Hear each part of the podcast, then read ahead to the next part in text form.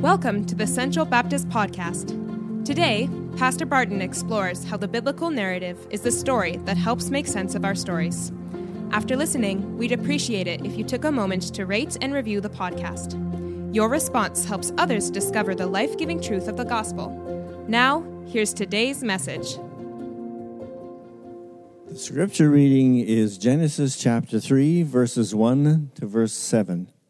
Please turn to Genesis chapter 3 in your Bible or follow along in the sermon notes handout. Now the serpent was more crafty than any other beast of the field that the Lord God had made. He said to the woman, Did God actually say, You shall not eat of any tree in the garden? And the woman said to the serpent, We may eat of the fruit of the trees in the garden, but God said, you shall not eat of the fruit of the tree that is in the midst of the garden, neither shall you touch it, lest you die. But the serpent said to the woman, You will not surely die. For God knows that when you eat of it, your eyes will be opened, and you will be like God, knowing good and evil. So when the woman saw that the tree was good for food, and that it was a delight to the eyes, and that the tree was to be desired to make one wise, she took of its fruit and ate, and she also gave some to her husband who was with her, and he ate. Then the eyes of both were opened, and they knew that they were naked. And they sewed fig leaves together and made themselves loincloths.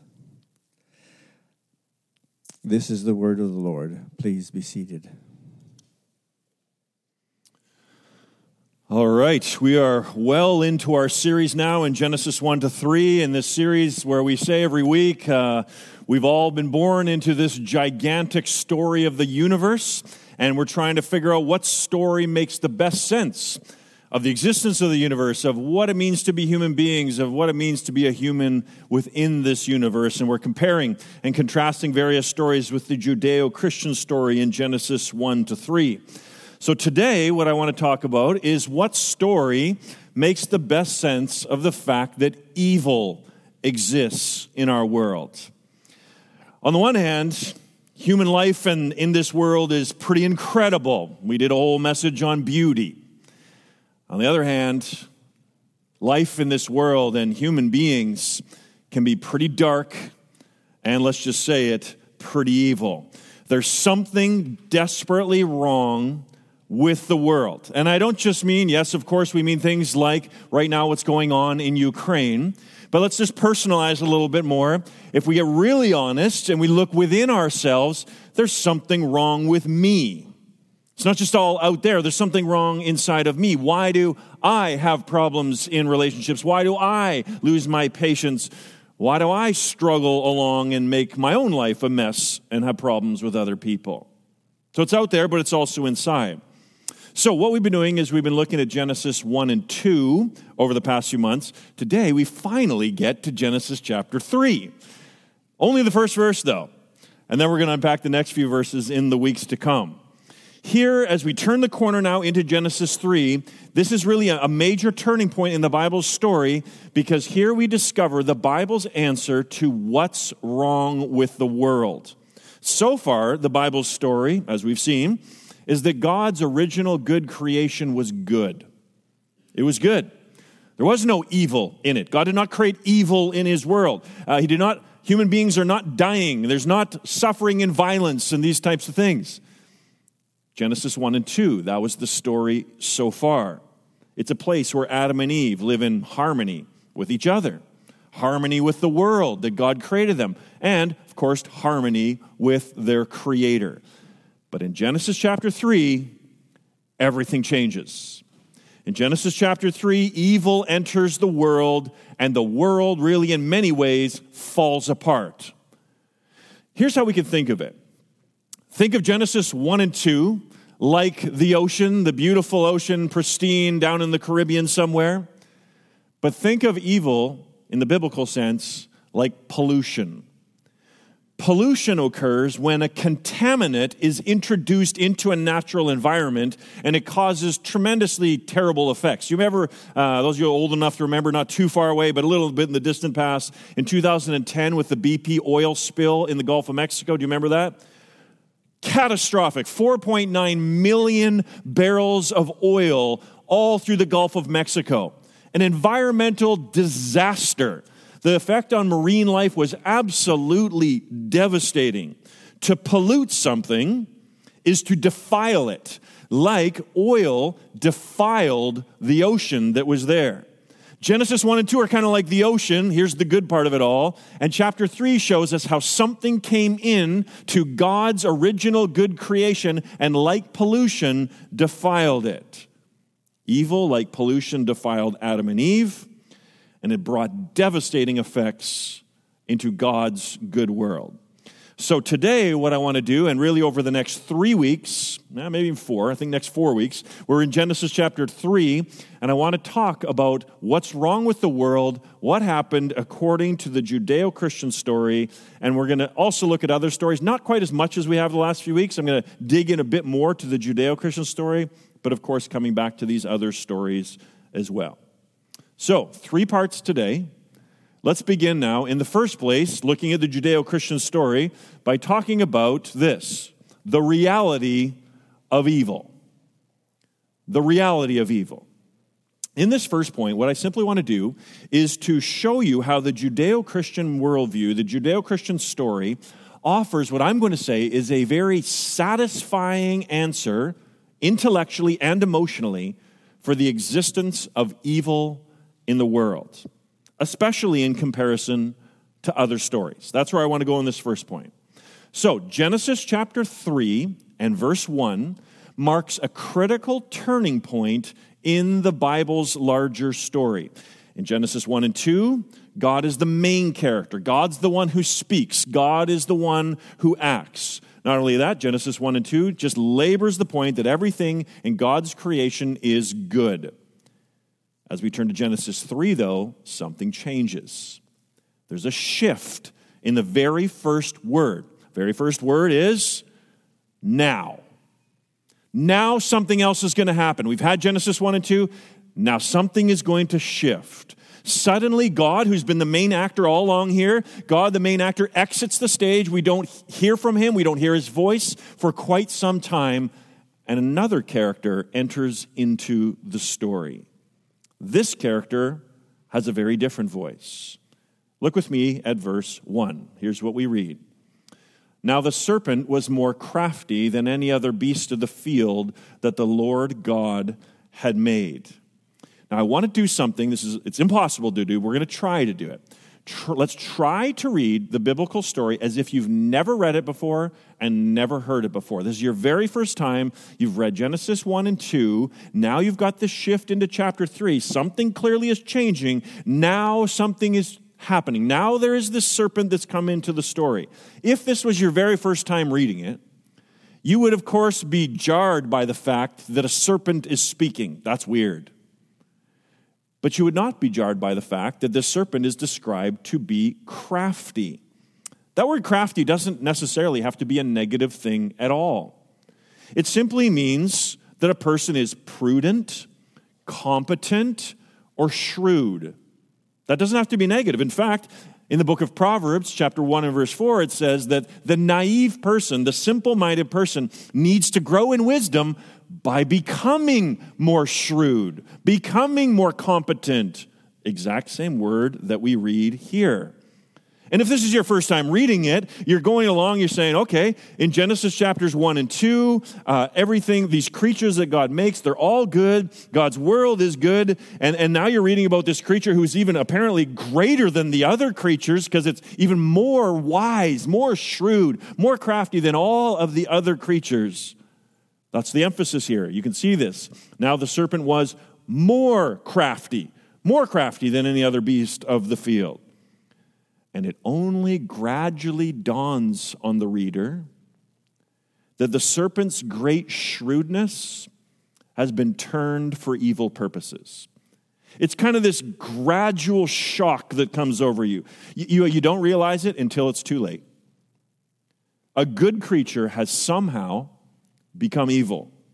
This great gift of shrewdness that we read about here, craftiness, has somehow been twisted for evil purposes. It's like a great quote I uh, read once read from Sherlock Holmes. in one of the stories. He's describing a murderer, and he says this It's a wicked world, and when a clever man turns his brains to crime, it is the worst of all. So if you get a really smart man who decides to move to crime, that's even worse than just any other type of crime. That's kind of what we see going on in Genesis chapter 3 and verse 1. We start seeing immediately, though, that there is more to this serpent than meets the eye, isn't there? Three quick things to show you there's more going on here than meets the eye. First of all, the serpent speaks. That's odd. It's meant to strike you as odd. We're not told how communication works in the Garden of Eden. But never does the Bible portray the Garden of Eden as kind of a fairyland where animals are talking to each other, something like that. Never portrays that. So this is weird. What is going on here? Secondly, this is no ordinary serpent because it's a more a conscious moral being. It can think about what is right and what is wrong. The serpent tells lies and incites rebellion against God. Later on in chapter 3, God will hold the serpent morally accountable for what it's done. So Clearly, something here more than meets the eye. And then, third, this is no ordinary serpent because it lives for an extremely long time.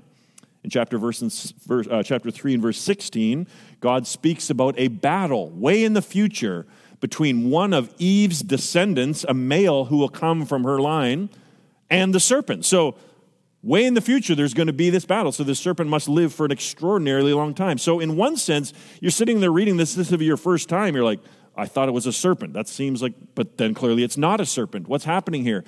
There's something else going on. It seems that a dark supernatural power is somehow at work through the serpent, or is the serpent, or we're not even quite sure when we're reading this. Genesis, unfortunately, does not give us any other clues beyond that. But throughout the Bible, God begins to kind of pull back the curtain to let you know who this serpent is. The New Testament asserts that the serpent is a supernatural being whom the Bible refers to as Lucifer, the devil, or Satan. So, for instance, in John 8 44, Jesus says of the devil, referring to him, he was a murderer from the beginning, not holding to the truth, for there is no truth in him. When he lies, he speaks his native language, for he is a liar and the father of lies. Then in Revelation chapter 12 and verse 19, we read these words that really make clear for us, or verse 9, sorry. That ancient serpent called the devil or Satan, who leads the whole world astray. So you don't learn that until far later in the Bible's story about who this weird serpent creature is and what exactly this creature is like. But that's later on what the Bible says about who this serpent is. Now, we need to pause here for a moment. Because some of you are saying, okay, yeah, there's no problem. I'm with you. I've heard this lots of times before. But some of you are probably sitting here saying, okay, we've been part of this series. This is very interesting about the, the Judeo Christian story in comparison to other stories. I've been with lots of it so far, but this is maybe just a little bit weird. Are you seriously saying that we, as 21st century modern educated people, we should believe in the existence of the devil? Like, for real? So, if that's you, let's just take a moment and reflect on this. We did this back in September uh, when we did that whole Armor of God series. Probably not a bad thing to kind of rethink through some of this again. So, if you're sitting there saying, oh, this is just bizarre, I want, to, I want to ask you to consider just three things, and the third one's the most important. The first two just kind of are priming the pump. First of all, I'd ask you to do this Consider in the first place, slide please. Consider your beliefs about God. Consider your beliefs about God. Do you believe that God exists? Even here in liberal minded secular British Columbia, the vast majority of people, 85 to 90% of people, would say, when polled, I believe in God. If you ask them follow up questions, what do you believe God is like? The question that will be followed up is God is love, God is loving, God is good. Okay, so if the vast majority of people, not just in BC, but really around the world and throughout all of history, believe in the existence of a good and loving God, a supernatural being we call God, who is good and loving, why would it be hard then to think there might also be a supernatural being who is responsible for evil. There's a supernatural being called God. If God exists, it's not too difficult to think, okay, maybe there is another being, this being whom the Bible refers to as the devil. That'd be one thing to just consider. I'm not saying that's the ultimate, you know, argument for this, but just consider on that. But secondly, I think this one's really important. Consider your assumptions about the devil. I think this is where most people are going to get tripped up because as soon as you ask someone, you know, why do you find it difficult to believe in the devil? What is the image you have in your mind when we say the devil? What's the image that you get into your mind? I mean, it's probably a guy. He's got some horns. He's got a, a tail. Uh, he's dressed in full body red spandex. I don't know how he doesn't sweat wearing all that. Uh, and he's carrying a pitchfork. I mean, that's just crazy, right? Or some Hollywood giant demon shape or something like that. that. That's what you have in your mind when you think about the devil. And, if, and you're saying, I just can't believe in something like that. It's just so absurd. I'm here to tell you, and I'm happy to tell you, the Bible's not asking you to believe in that. Like at all. Like not even one tiny little part of anything that we just described there does the Bible ever say that's what the devil is like. Like not even one part. It's all cultural imagination. So somehow you got to be able to say, I don't know how I got to believe all that kind of stuff, or that's the image, but all of it needs to go, like every single part of it. None of that is according to the Bible at all. So clear away some assumptions. But finally, and most importantly, I'd ask you to consider your experience of evil. Consider your experience of evil. For instance, how do you explain the actions of Luca Magnotta? Maybe don't know his name.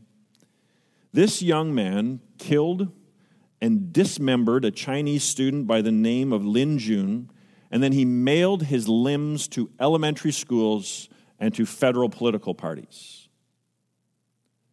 horrific. How do you explain teenagers going into their schools and shooting their classmates? How do you explain the ovens of Auschwitz and the gulags of Stalin? What story do you have in your mind that gives an account for such horrific acts of evil? Some of the stories that people would say is psychology can explain a lot of this. People grew up perhaps with abusive fathers. Uh, maybe there's mental illness involved. Granted, I'll grant every part of it, but can it explain all of those actions?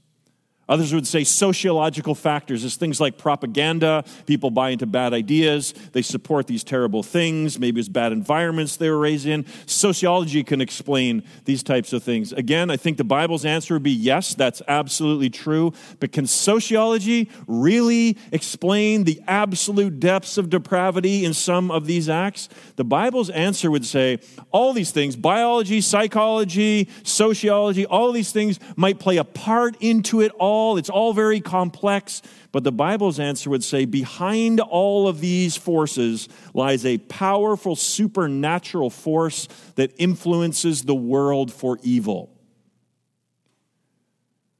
Do you know who Lieutenant General Romeo Dallaire is? A name I hope that maybe you've heard of at least. Uh, he was, he's a Canadian, he was the force commander for the United Nations peacekeeping effort in Rwanda. This is now getting to be a bit a little bit older history, but just as we all need to learn our history on things like the Holocaust, let us never forget what happened in Rwanda in 1994. Lieutenant General Romeo Dallaire was forced to stand by as Hutus, a tribal group within the country of Rwanda, slaughtered a million Tutsis in 100 days a million people within their own country slaughtered their own people, mostly with machetes. Neighbors against neighbors, classmates against classmates. A hundred days of pure hell on earth.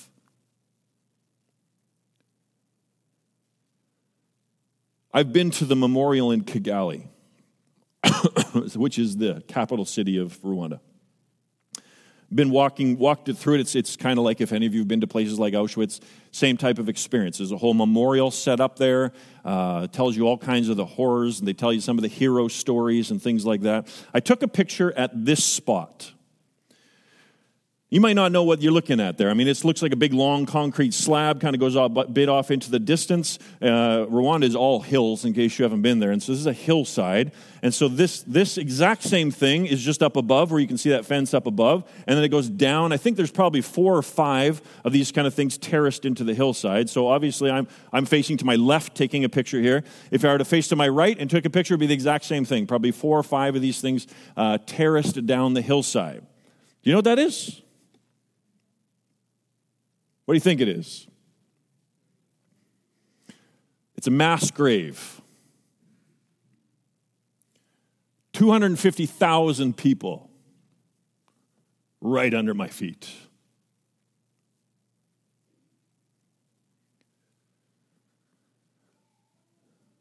I remember walking through the memorial itself,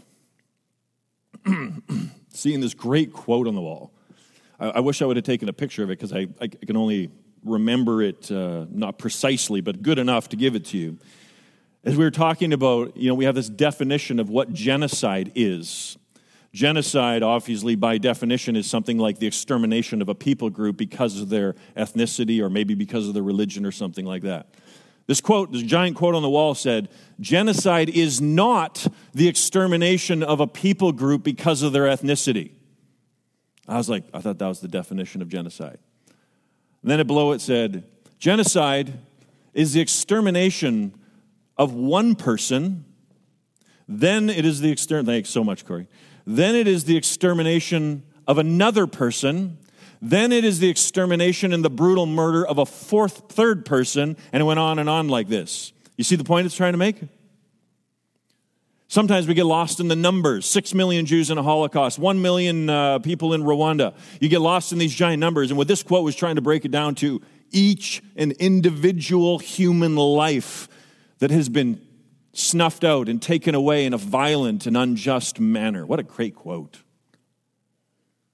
I've been in the room filled with skulls, bones all around you.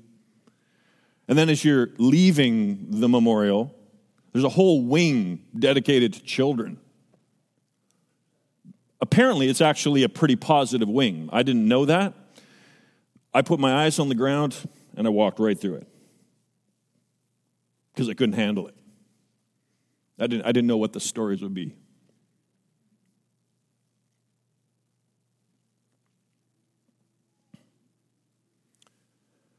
Lieutenant General Romeo Dallaire wrote a very famous book, I believe also a documentary called Shake Hands with the Devil. In the final paragraph of the preface, he writes these words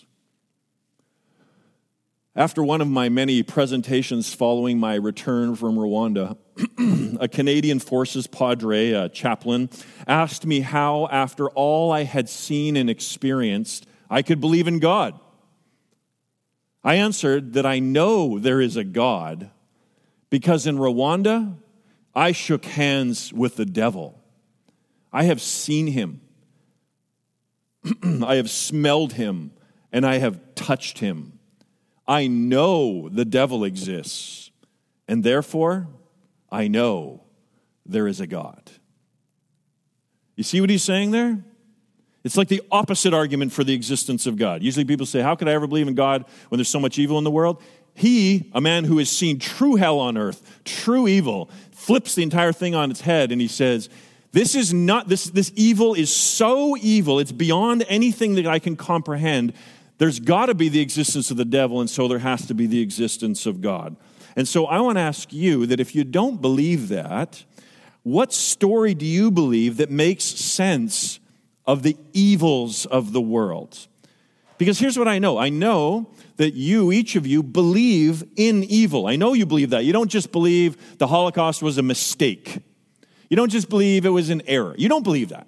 You believe it was evil. I also know that believe you don't or you believe that evil is not defined just by cultures or by own people's own personal preference. And of course, we know that because we're always saying that other cultures are wrong, that what they did was wrong. So what happened in Rwanda, that was, that was evil. It's not just that there's cultural differences here. We also know that people don't, with people walked around and said, Well, hey, it's my truth. I got my truth. You got your truth over there in Canada. You keep your truth. We're going to follow our truth. We just would not accept it. We would say there are things that were wrong in 3000 BC, and if we're still here in 3000 AD, they will be wrong no matter what time it comes from, no matter how many people say it's right. It's just wrong. It's evil. So I'm asking the question what story makes the best sense of the fact that we all believe evil exists, that it truly is evil, not just like a mistake, and it's not just something that goes against our own private personal beliefs? What is your explanation for what is wrong with the world? Is it robust enough to be able to take into account horrific things like the Holocaust or the, the genocide in Rwanda? Do you have categories beyond your own personal feelings and beliefs that can explain these things? The modern secular story would often say this is, unfortunately, it's tragic, but it is survival of the fittest. And even though we've evolved higher than the animals, we are still, that's part of our evolutionary history. And so, therefore, that's why humans do it. We should, we should try to supersede our evolutionary history, but that's just part of what it means to be human. It's often the answer that is given to try to give account for that. In some ways, it may work. I think it could maybe explain it in one sense, but in another sense, it doesn't at all. Lions kill, but human beings do not just kill. Human beings torture, rape, degrade, humiliate, and brutalize. No animal does that. No, you might say, well, it's because we've just risen above evolutionary. We've risen above the animals, and so we're, we're stronger. Again, does that really account for the absolute depths of depravity. That's what I'm trying to get at. How do you account for the just core wickedness, things that when you, when you hear they happened or that are just so wicked, can those really be accounted for? Is that just what it is at the end of the day? The Bible would say, stop being so simplistic in your definitions of evil and your accounts of them. Yes, it's sociology. Yes, it might be biology. It might be all these other factors that come into it. But there are things that happen in this world that are so evil. The Bible says behind all of that, there is a dark power, a supernatural force, a malicious being who pollutes the world with evil and seeks to bring destruction upon it. That is the beginning of the Bible story on what I'm just calling the reality of evil. Now let's switch gears and let's move in the second heading to consider some questions. Let's turn in the second place to consider the mystery of evil. The mystery of evil. There's a lot of mystery that comes with Genesis chapter 3. In Genesis 1 and 2, you're reading along about this good God who creates everything that exists, and then suddenly evil just shows up into God's good world. So at least two mysteries come up in our minds and two questions that often people raise. The first would simply be where did evil come from? If God created everything to be good, and God is good, and his world is good, where did evil come from? And then the second mystery, and this is the way my kids will often have often put it to me why didn't God just kill Satan?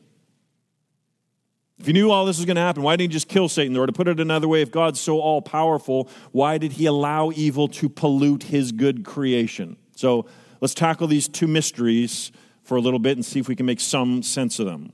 Here's mystery number one, just to make it clear what we're talking about.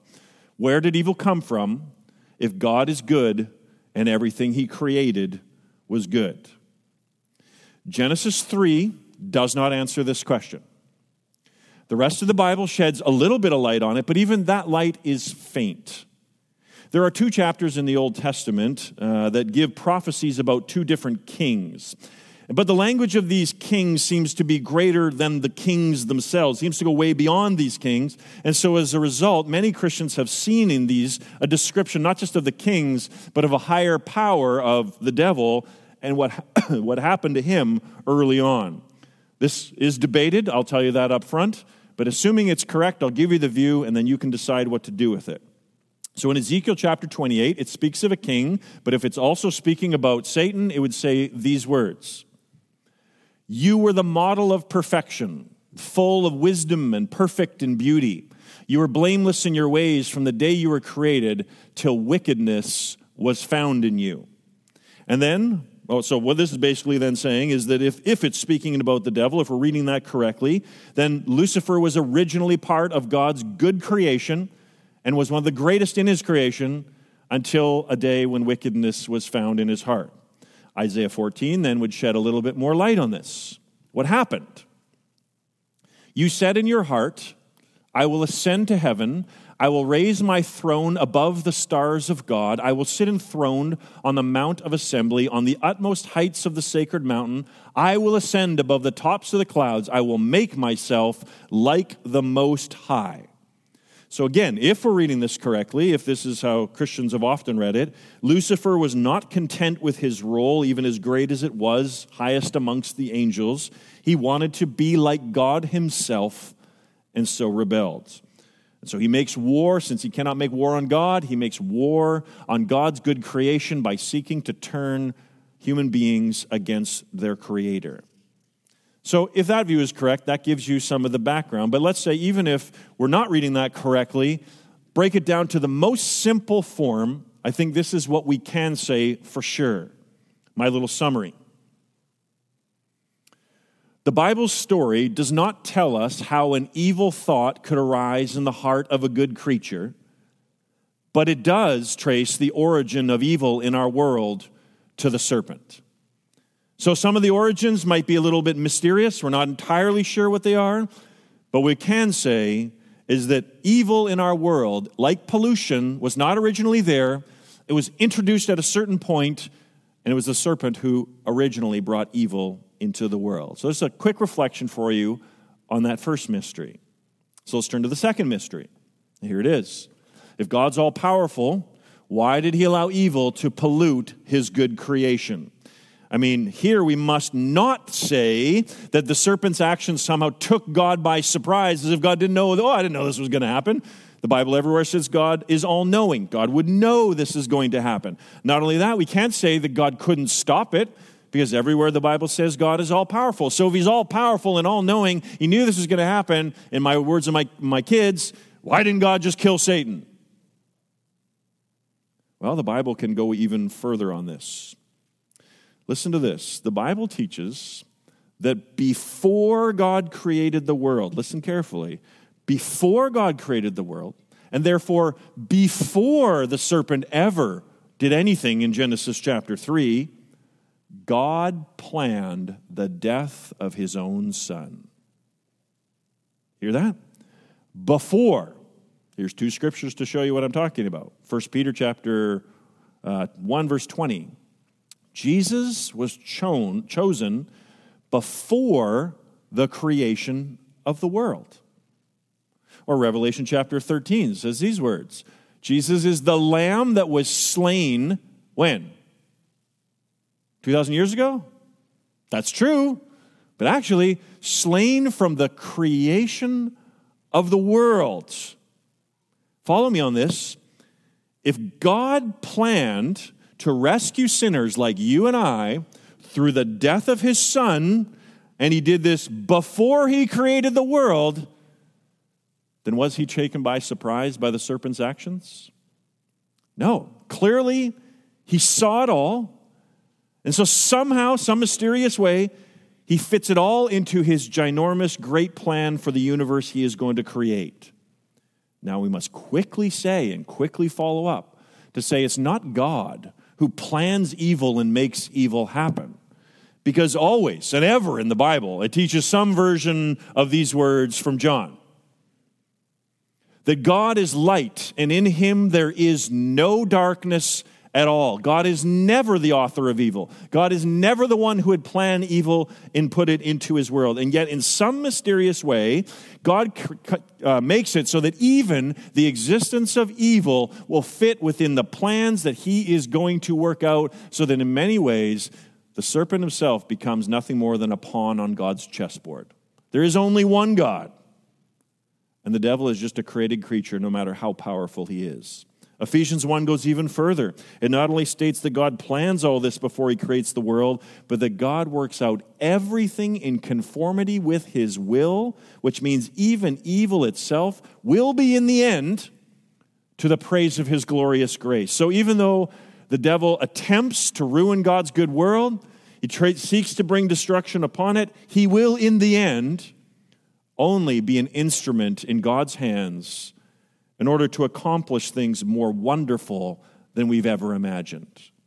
It's like when Joseph said these famous words to his brothers You intended to harm me, but God intended it for good. Or in the words of Ephesians chapter 1, God works out everything in conformity with the purpose of his will in order that we, who are the first to hope in Christ, might be for the praise of his glory. So, if you want to work out this mystery of why God just didn't kill Satan, you have to do what I've used in other occasions when we've talked about topics very close to this. I, I use the analogy of juggling. You have to juggle at least four truths. You cannot drop one of them. If you drop one of them, everything gets messed up. And God either becomes the author of evil, or God is incompetent, or something. You got to juggle four truths. So let me give them to you.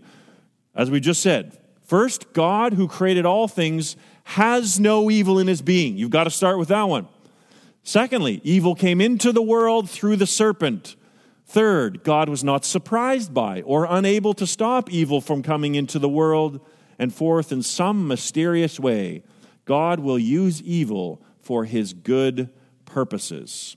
And you've got to juggle all four of those. You can't just let one, one of those balls drop. They got to all be up at once, containing all those truths, or else you get yourself into trouble one way or the other. So that's just wrestling a little bit. I know that's not much time. I, we don't have much time, but to wrestle a little bit with some of the mysteries that come as soon as evil enters into the story. But let's now, in the final place, talk about an encouraging topic, shall we? In the final place, the defeat of evil. The defeat of evil. The Bible story may not uh, give us an answer for all of our questions about where evil came from. Listen, I know people have lots of questions, and I do too. The origins of evil, exactly how that all happens, the Bible gives us some light, but not a lot. Ah, but listen very carefully. The Bible's crystal clear on what God will do about it. Not much information on what, how it all started, a whole lot of information on how it's going to end. Not much knowledge on the origins, a whole lot on the completion of the story. As soon as evil pollutes the world, God immediately in Genesis chapter 3 promises to renew his creation that's been polluted by evil, to clean it all up. God promises to defeat and to destroy evil when he pronounces the curse on the serpent. Here's what he says later on in Genesis chapter 3.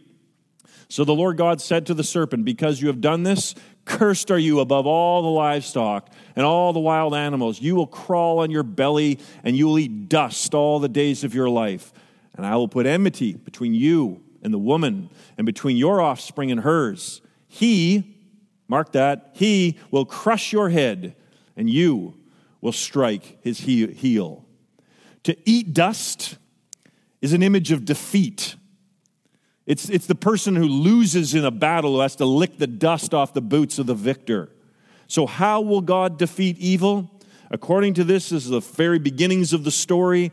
It's through one of Eve's male offspring a boy, a man is going to be born sometime down the line of Eve, somewhere. In other words, a human male is going to be born. That human male is going to grow up to do battle with the serpent himself. And in this battle, they're both going to be deeply wounded, and death is going to come, but the serpent's head is going to be crushed. Jesus Christ is that long promised human male the long promised human male who defeated Satan at the cross when he took away our sins. He defeated the devil in conquering death itself. Here's how Colossians puts it perfectly for us today. And having disarmed the powers and authorities, that's the evil powers, that's a little idiom to describe the evil spiritual powers, Jesus made a public spectacle of them Oh, that's good language. Made a public spectacle of them, triumphing over them by the cross. How does he do this? Because what is it that the evil powers have on us? It's our sins. They lead us, deceive us into sin. They deceived Eve into sinning, Adam. They deceive us. The whole world is under deception. We, we fall away from our Creator. We sin against our Creator. So we're deceived. And then we also must pay the just penalty for our sins, for the things that we have done. And so they can accuse us. You're guilty. You're guilty. And they're right.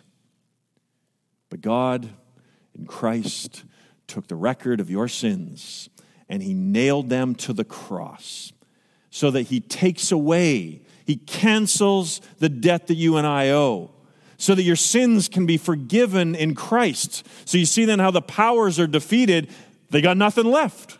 It's like a prosecuting attorney he wants to say, Objection, Your Honor, I'd like to bring another prosecution. And the judge just says, Overruled. There's nothing on the books. There is. I, look, I just looked at the books. There is no more accusations. Every single one of these crimes have been paid in full. There is no more accusations that could be made. Overruled. You're disbarred. Get out of the courtroom. That's the language here. There's no more case to be made. And then, of course, in his resurrection, Jesus also defeats not just the evil powers, but of death itself. So all our greatest enemies are defeated for us by our Savior, Jesus Christ. This language of disarmed, public spectacle, triumph, it all recalls, if you lived in the first century, you know exactly where it was recalled. You would have immediately thought of a Roman parade a parade that took place after a conquering general of Rome had gone and conquered some foreign country, come back, and there was a giant parade for this general as he went to get his reward from Caesar. This is the language from those parades. Let me give you one instance of it. There was a Roman general named Aemilius Paulus and he returned from capturing Macedonia. And when he did that, there was a three day triumphal parade in his honor.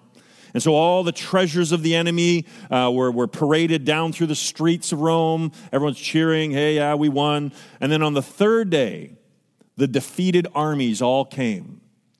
All these soldiers came stripped and in chains, showing a public spectacle. You've been utterly defeated. And then at the very end of all of that came the king of Macedonia himself, stripped of his armor stripped of his crown, stripped of his chariot, walking in chains through, made a public spectacle before all those in Rome that General Aemilius had conquered him and he had lost. And then finally, at the very end of the parade, came the victorious general himself. Here's uh, a description of it from an ancient source. He was seated on the chariot, magnificently adorned, dressed in a robe of purple, interwoven with gold, and holding a laurel branch in his right hand, laurel branch being the sign of victory. All the army in like manner, with boughs of laurel in their hands, divided into their bands and companies, followed the chariot of their commander, some singing verses according to the usual custom of songs of triumph and the praise of General Aemilius's deeds. That's the imagery behind that quote that we just read. The Bible does not give much about the origins of evil, it gives enough for us to understand it, but it tells you everything how it's going to end. And how it's going to end, according to the Bible, is through his death and his resurrection. Jesus defeated and conquered all evil, all sin, and all death. And so maybe one day in heaven, there will be some gigantic parade parading through the streets of glory will be the defeated evil powers, stripped of all their strength, shackled in chains. The devil himself being paraded through the streets. The, the, finally, the conquered one, the one who's been conquered, the one who's been defeated, the one who's behind so much of all the horrific stories of history from Rwanda to the Holocaust to events today. Stripped, made a public spectacle and then finally, at the end of that line, will come the victorious general, Jesus Christ himself, dressed in robes of purple, wearing the crown. And all the streets of heaven will be packed with all of his people singing praise to him who, through his death on the cross, disarmed the principalities and the powers. That he, through his death on the cross, defeated him and took away our sin. That through his resurrection, he defeated death sin and the evil one, and they, according to the scriptures, will go away to the lake of burning sulfur forever and ever, and all who belong to Christ will walk into an eternity of glory. This is where the Christian story offers such great hope to the world and to our lives. Not only does the Christian story provide us with categories to think through the worst possible atrocities in this world, gives us categories to think it through intellectually, it also emotionally helps us to understand there's hope for this world. It's not just going to keep going on like this forever, no matter what happens with Ukraine and Russia. Even if that were, God forbid, turn into World War III, there's still hope for this world, though things even get darker that Christ has triumphed over evil and that all who join him will one day be ushered into a world that will have no more of this pollution of evil within it. For God will renew this earth, creating it to be like a new earth. And heaven, God's space, will come down to merge with our space, earth. And the scriptures say God will dwell with his people forever. It is for this reason that we have hope in this world. For although God's purposes in allowing evil and all the things that happen are largely mysterious to us, we can still sing in the words of that old 500 year old hymn. And though this world with devils filled should threaten, should threaten to undo us, and we feel that at times, we will not fear, for God hath willed his truth to triumph through us. The prince of darkness grim, we tremble not for him. We don't care about him. His rage we can endure. How do we endure it? For lo, his doom is sure. Just one little word will fell him. Let's pray. Jesus, before such evil, before such power, we have no strength in ourselves. We don't have the strength to stop wars, and we don't even have the strength often to stop the wars in our own hearts, our hearts, which also can reveal so much wickedness. And so we look outside ourselves, we look to you, the only one who could really save us. For there can be no salvation in any other philosopher or great teacher. We need someone who can fully rescue us from death itself, someone who can forgive our sins, who can somehow restore this world and make it right. And Jesus, we say that you and you alone can do this. Our hope is built, Jesus, on nothing less than your blood and your righteousness. So we say, You are the Lord, you are the reigning King. You alone have done this for us, and we long for the day when you will return. In this meantime, Father, we pray that you would be that fortress for us. We hide ourselves in you. You are the only one who can protect us and lead us. Help us to live for your kingdom, despite whatever evils may come into this world or into our lives. We ask it in your name. Amen. If you were encouraged by today's message, be sure to rate us and hit subscribe wherever you get your podcast. To experience other talks, videos, and gatherings, visit us at centralbaptistchurch.ca. Thanks for listening to the Central Baptist Podcast.